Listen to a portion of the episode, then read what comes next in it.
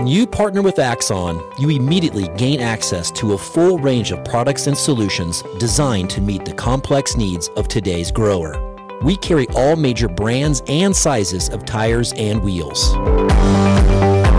We specialize in large diameter wheels for large equipment. We have one of the largest OEM replacement wheel inventories in North America. Known for extreme flotation setups, duals, and triples, we have wheels for all makes and models of tractors, sprayers, combines, and grain carts. If we don't have the wheel in stock, we'll custom build, sandblast, and paint in house. There isn't a more vast inventory in North America dedicated to helping dealers move more iron. With facilities on the West Coast and in the heart of the Midwest, leverage our 230,000 square feet of indoor inventory to solve any problem a grower may have. Move more iron with Axon. Hello and welcome to Moving Iron Podcast. This edition of the Moving Iron Podcast is brought to you by these great sponsors. Axon started out of a passion for keeping agriculture moving. Imagine having 100 years of tire and wheel knowledge in your back pocket the next time you sell a piece of ag equipment. To find more or become an Axon dealer, please visit axontire.com. Valley Transportation has been hauling ag and construction equipment across the country for the past 33 years. Call Parker at 800 657 4910 for all your trucking needs. At Valley Transportation, our goal is to help you reach yours. No matter how you buy your ag equipment, whether it's from a dealer, an auction, or a private party, AgDirect can help you finance it. You can even apply online at agdirect.com. Learn more about your financing options at agdirect.com. TractorZoom has access to over $20 billion in heavy equipment sales data. TractorZoom's Iron Comps is the industry's trusted solution for transparent equipment values and auctionable pricing insights. This podcast is brought to you by Anvil AppWorks. The Dealer Connect CRMI app with integrated inventory management is an affordable Salesforce-based solution for your dealership. Create connected customer experience and transform how you work. Moving higher in the 21st century.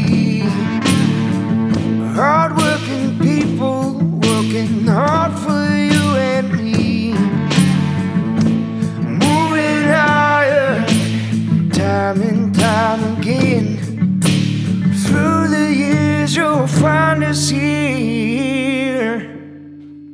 Moving higher.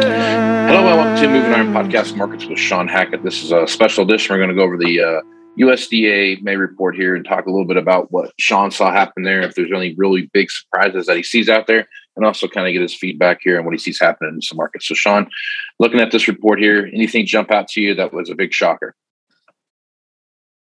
Not really. I mean, they said right now, record yields for corn and soybeans, big production, big ending stocks increases.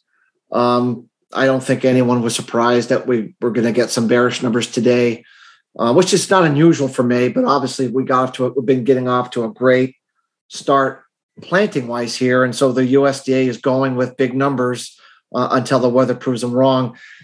Some people were surprised that KC uh, hard red winter wheat production was lower than many had thought. I would argue, how did anybody think they were going to be as strong as they production was going to be as good as they thought?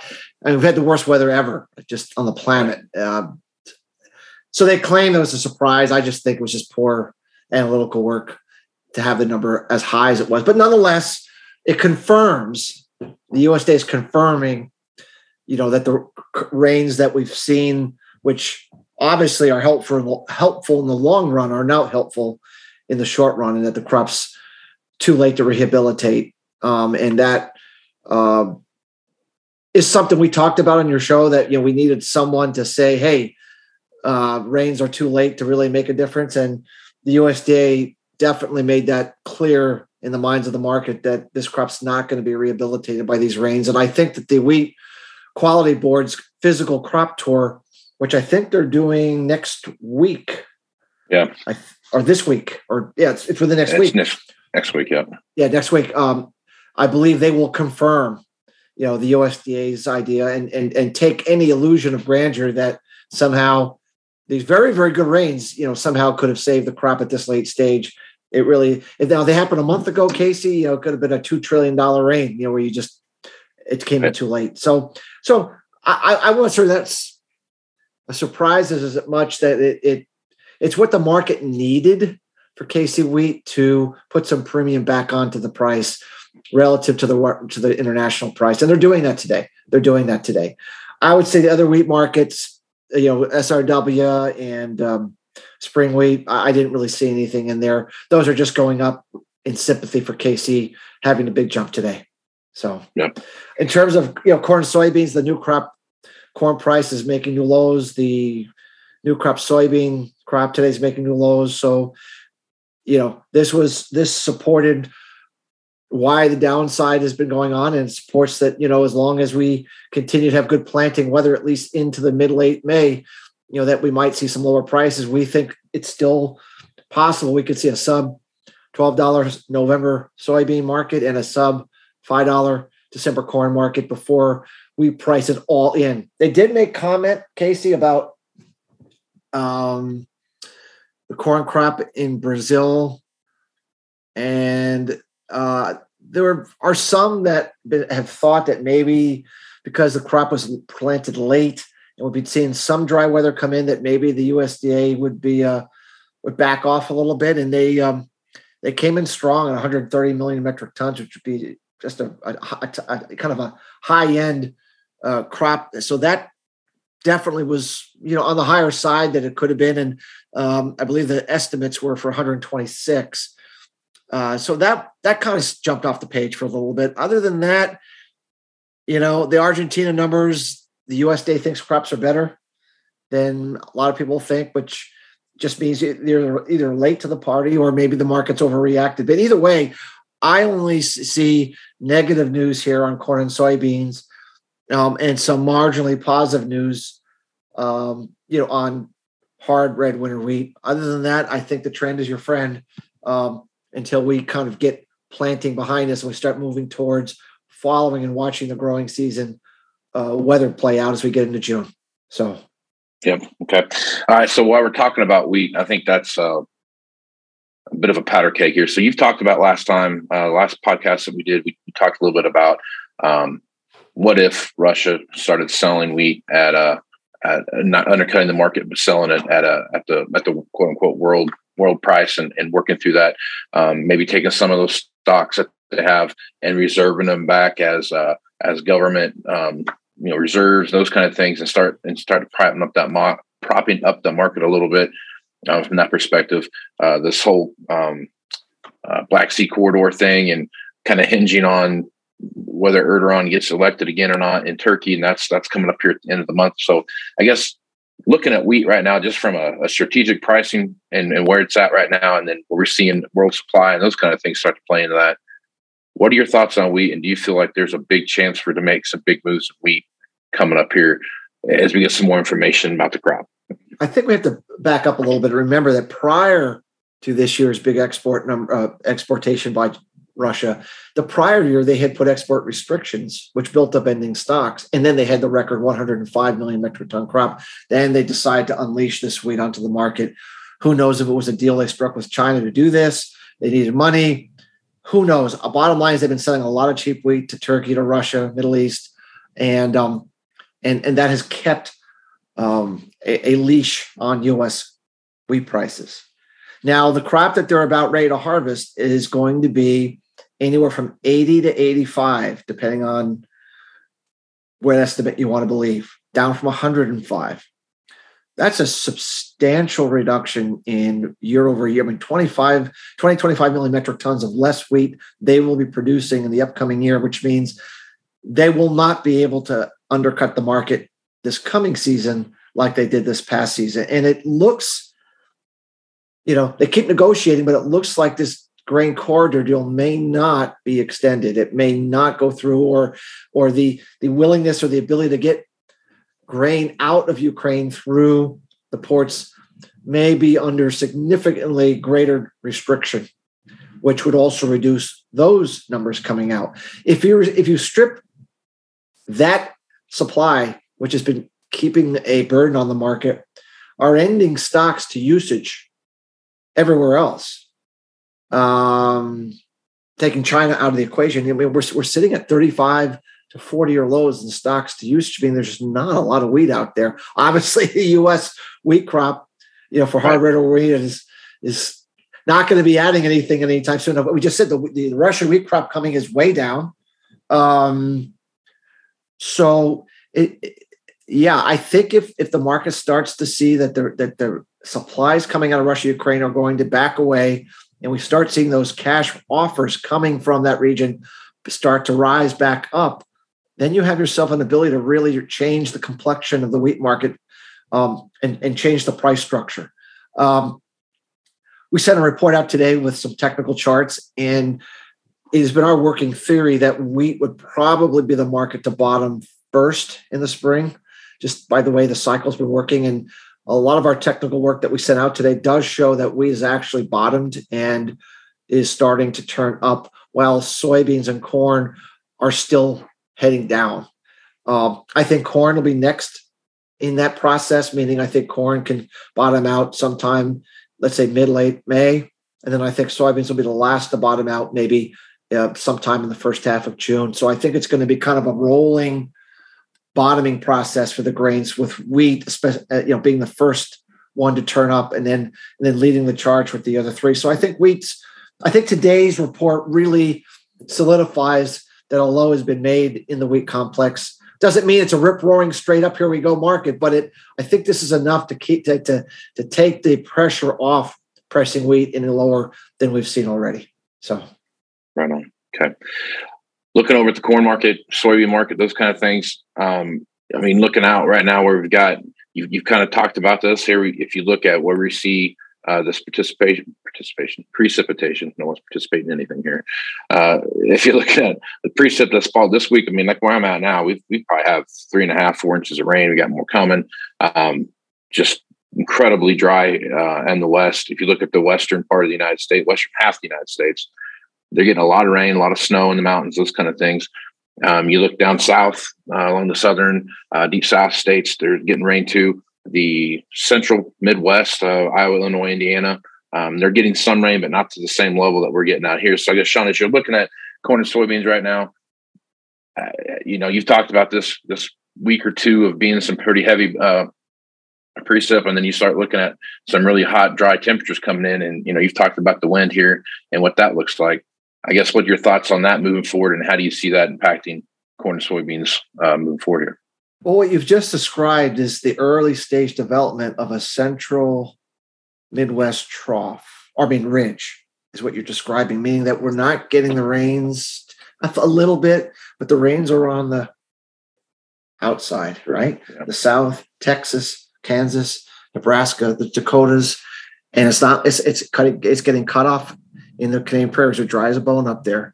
So so it's kind of like a ridge is starting to set up in the central grain belt Iowa, Illinois, Indiana, southern Minnesota, northern Missouri, the area that has not participated. So the areas that have, have not been able to drop by a drop of rain for the last several years are actually going to, I think, could be the garden spots this year, or you know, be the ones that have the, the, the very exciting crops where that central corridor gets into trouble.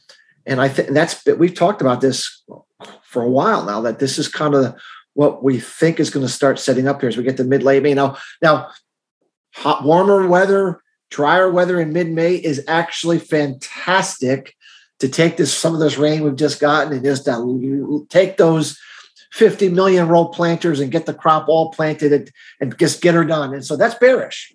That's super bearish to get this crop all done. So that's still going to be bearish uh, into mid late May but too much of a good thing will start to worry the market once we get into the June growing season. So, so I think what, what, what I'm what I'm kind of looking at is the last vestiges of bearish planting, which is going to still pressure the market for a little while longer. We've been talking about this, but that if this trend of drier central, wetter periphery continues to be the cycle, and we start putting the heat on as we typically do in June and July, and we put, particularly put the heat on in late June to late July during pollination for corn, uh, you know, you could be setting up for some significant reductions in your best yielding ground in the Midwest. Um, you know, if if if Iowa goes to if top areas of Iowa go to 350 bushel 350 bushel per acre corn to 250 bushel per acre, most people in the world say, "My gosh, 250 is phenomenal," but not for Iowa. And you lose 100 bushel to the acre. You know, I'm just throwing a number out there. You know, and, and, and uh, from some of the best ground out there, uh, even though the West could be like phenomenal, it's compared to Iowa, the average gets skewed way way down. Yes. And that's why the last couple of years we've had devastation, pretty good. Devastation, pretty good. And so we've been in the low 170s. You know, a little off, but not too bad. But if you get devastation here and really good crops here, now you're talking about something like, you know, depends how broad, but I mean, it, you you would be talking about something, you know, considerably below the low 170s, you know, low 160s. Yeah low 150. I mean, you'd be looking at something considerably if you really took that area and you put 100 degree heat, high winds, uh, rainfall, the 2012 style, 88 style, 83 style into that region, and you and you knock those yields way off. There's just no way to compensate it anywhere else. So I, you know, that's what we believe. What our work suggests is an elevated risk. Right now, we have everyone believing El Nino weather's coming, cool wet weather the whole way with the U.S. USDA came out today, confirmed all systems go. But if that is not correct, or if the market feels it that that perfect weather condition isn't going to play out, we actually start developing a drought cycle in the wrong area. There is going to have to be a very um, sobering uh, reversion of these short speculative shorts that have come into the market and they're going to have to put some weather premium back in and could be substantial weather premium back in if this weather scenario remember i'll never say that no month is it doesn't matter? But june really does not matter that much. We've seen some of the hottest driest junes on record and if july is good it doesn't matter. Crops are phenomenal. June is kind of a setup month. It's where the market is setting up the weather pattern. So I wouldn't be get too excited about the June weather pattern, but what I what I'm going to be looking for and what I want to be what I'd be getting excited about is if the June weather pattern is setting up a permanent ridge for the July pollination season because that's the only way you really get the corn crop in trouble. You're not going to have it by having a hot dry June. Quite frankly, you're not going to have a really bad crop if you have a hot July, uh, hot dry August it'll take some some yield off. Don't get me wrong, but you need to get July in big trouble. Hot, hundred degrees, failed pollination, all that sort of thing. So that's what we're going to be looking for. I think this weather pattern this spring is supporting of that uh, of that. But for the moment, for at least another two or three weeks, though, it is a bearish force still because it means all those acres are going to get planted with enough moisture. They're going to come out looking good and strong. And everyone's going to look at those crops. And when the USDA comes out with their first crop ratings, they're going to go, wow, look how beautiful that stuff looks. Unbelievable. You know, that's that's what we're going to see. So that we have to trade, fully trade that. And I'm not, I don't think we've probably traded that yet. Uh, obviously, today the USDA came out with this big safrinha corn crop. It's not done yet. Half the crop still has to pollinate, but um, there you have it. So, right on. Okay, Shawn. Well, I think it's a good place to stop. Good stuff as usual. Folks want to reach out to you and get more information about what you're doing at Hackett Financial. What's the best way to do that? Our website is Hackett, H A C K E T T, advisors.com. Uh, we also have a Twitter page, Feridex, F E R I D E X 11. And we also have a LinkedIn page. And from time to time, we put on their interviews with you and others that kind of go over our weather work, our cycle work statistics, uh, capital flows, and, and how we go about the basis of making our recommendations to our farmers and producers. So. All right, Shawn. Well, appreciate you being the podcast, man. Thanks for taking time to talk about this report. Thanks, Casey. Really, I always enjoyed it. It was good. Right on, man. I'm Casey Seymour with Moving Iron Podcast. Check me on Facebook, Twitter, and Instagram at Moving Iron LLC, LinkedIn at Moving Iron Podcast, and uh, go over to see the video version of this over on the YouTube channel.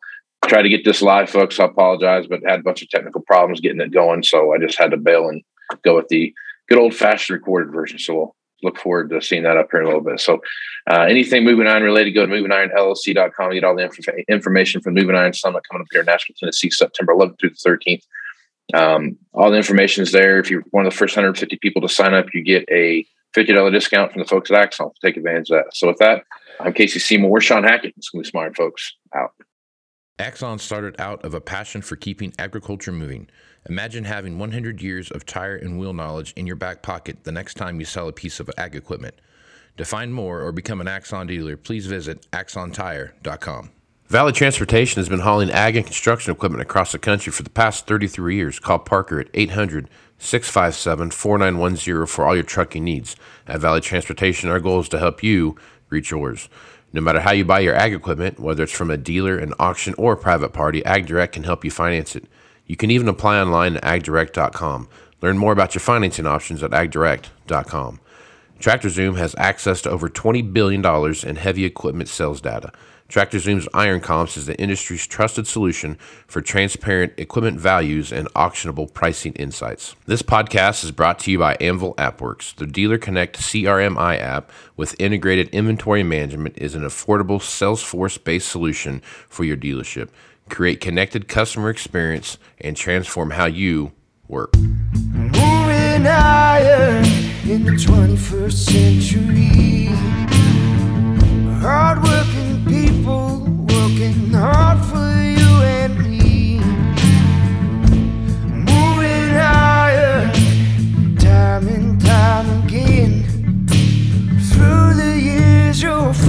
find